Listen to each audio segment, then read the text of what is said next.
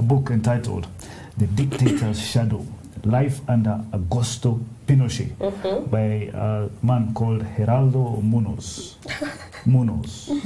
All right, his Yeah. name is actually Munoz, Munoz. but it's fine. Munoz. I, I saw he's a, he's a ambassador to the UN. Yes, he Hmm. is, in fact, yeah. Mm. Yes. So yes, Dictator's Shadow Life, Life Under Augusto Pinochet by Geraldo Munoz, written in 2008. Yes. So this book is a memoir of sorts. Yes. Um, and it offers an overview of politics in Chile, but also the um, personal story of an individual, Muñez, who Hmm. Yes. at the time of the um, coup d'etat in 73 Yes. was actually part of the president's, um, the former president Al- Uh, Allende. Allende. Yes, Allende. Allende. Exactly. So just some Yes. context before we get into Pinochet's life. Yeah. So Salvatore Allende was the first Marxist to be elected to a liberal democracy in 1970. Okay.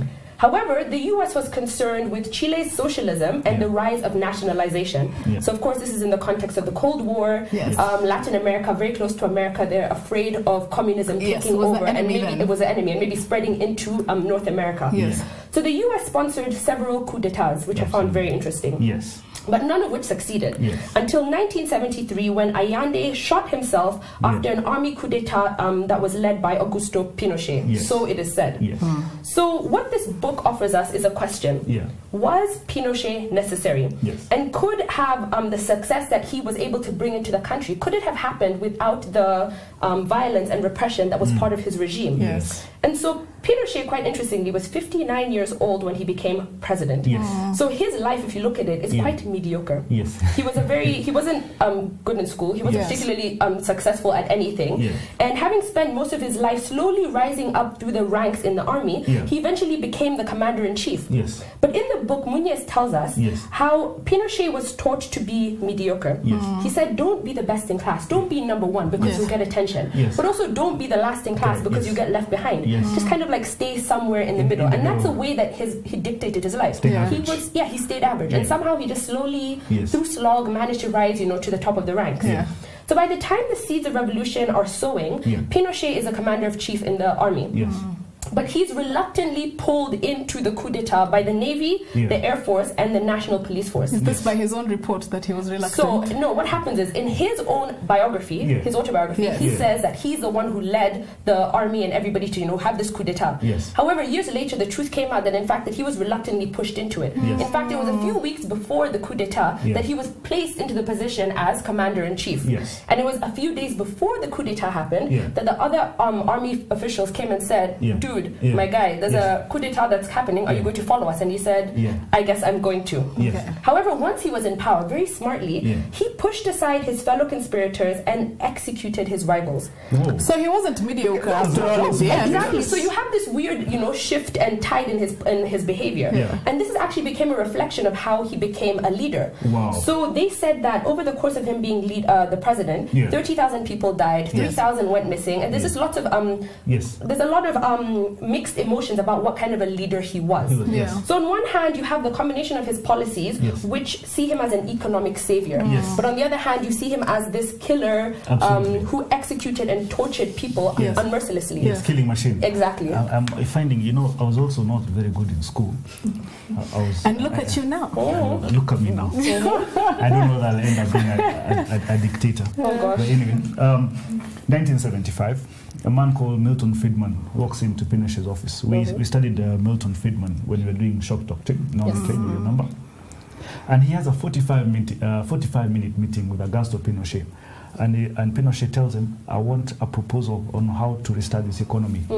And uh, Milton, Milton Friedman goes back and he comes back with an eight point proposal. At the Yeah. heart of this proposal is privatization of, of, Of of course. Chile's national interests, all right? And he says tax cuts, uh, less government spending, extreme government spending. From 1973, from the time he took power, uh, Pinochet took power, to 1990, Yes. when he took power, uh, Chile had 1,000% inflation. Mm-hmm. They had no cash reserves in their foreign reserves, Yeah. right? But by 19 by by 1990, Do you know what Pinochet had uh, accomplished? Hmm. 40 uh, GDP per capita in Chile had gone up by over 40 percent. Yeah. All right. They had the lowest level of corruption. They had the lowest infant mortality rate. They had the lo- high, lowest number of people living under poverty under the poverty line. Hmm. In short, Chile was the beacon of hope and economic industry in Mm-hmm. South America. Yep. Now you ask me, let us trade. Uh, uh, trade, I, I mean, killings on, on people, which I don't advocate for, or economic progression like Chile did. Exactly. I would rather be alive and not be killed in order in order to enjoy the economic prosperity. Uh, I, I, I don't I'm- Does that answer your question? I, I mean, I- I just asked it. It's rhetorical.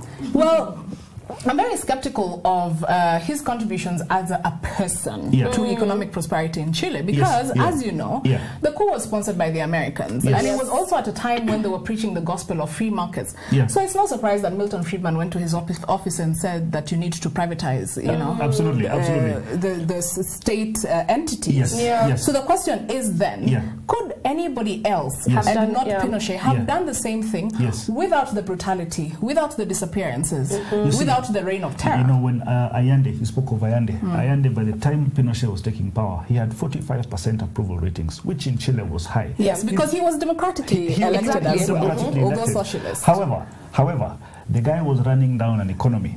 Yes. And, and, and, and give it to Pinochet. He used socialist tactics to keep power, but he knew, but uh, he knew around him, around Yeah. the South America, there were bastions of communism around, and he knew the West would support him because he would get rid of our communism. And one of the smartest things that he managed to do is that he knew that he didn't know enough. As we said, he was a mediocre guy, he was average. Hmm. Absolutely. So what he made sure he did was he selected competent advisors. So he Yes. said Milton Friedman. Yeah. And then there was also the Chicago Boys, who were Yes. a bunch of Chilean um, young men Absolutely. who'd gone to study in the US and Yes. had learned under Friedman Yes, about free they- market yes. um, policies and whatnot. Yes. And so he followed their advice, even though he didn't necessarily understand what they were saying. oh, yes. You know, I'm so unconvinced about Pinochet. Yeah.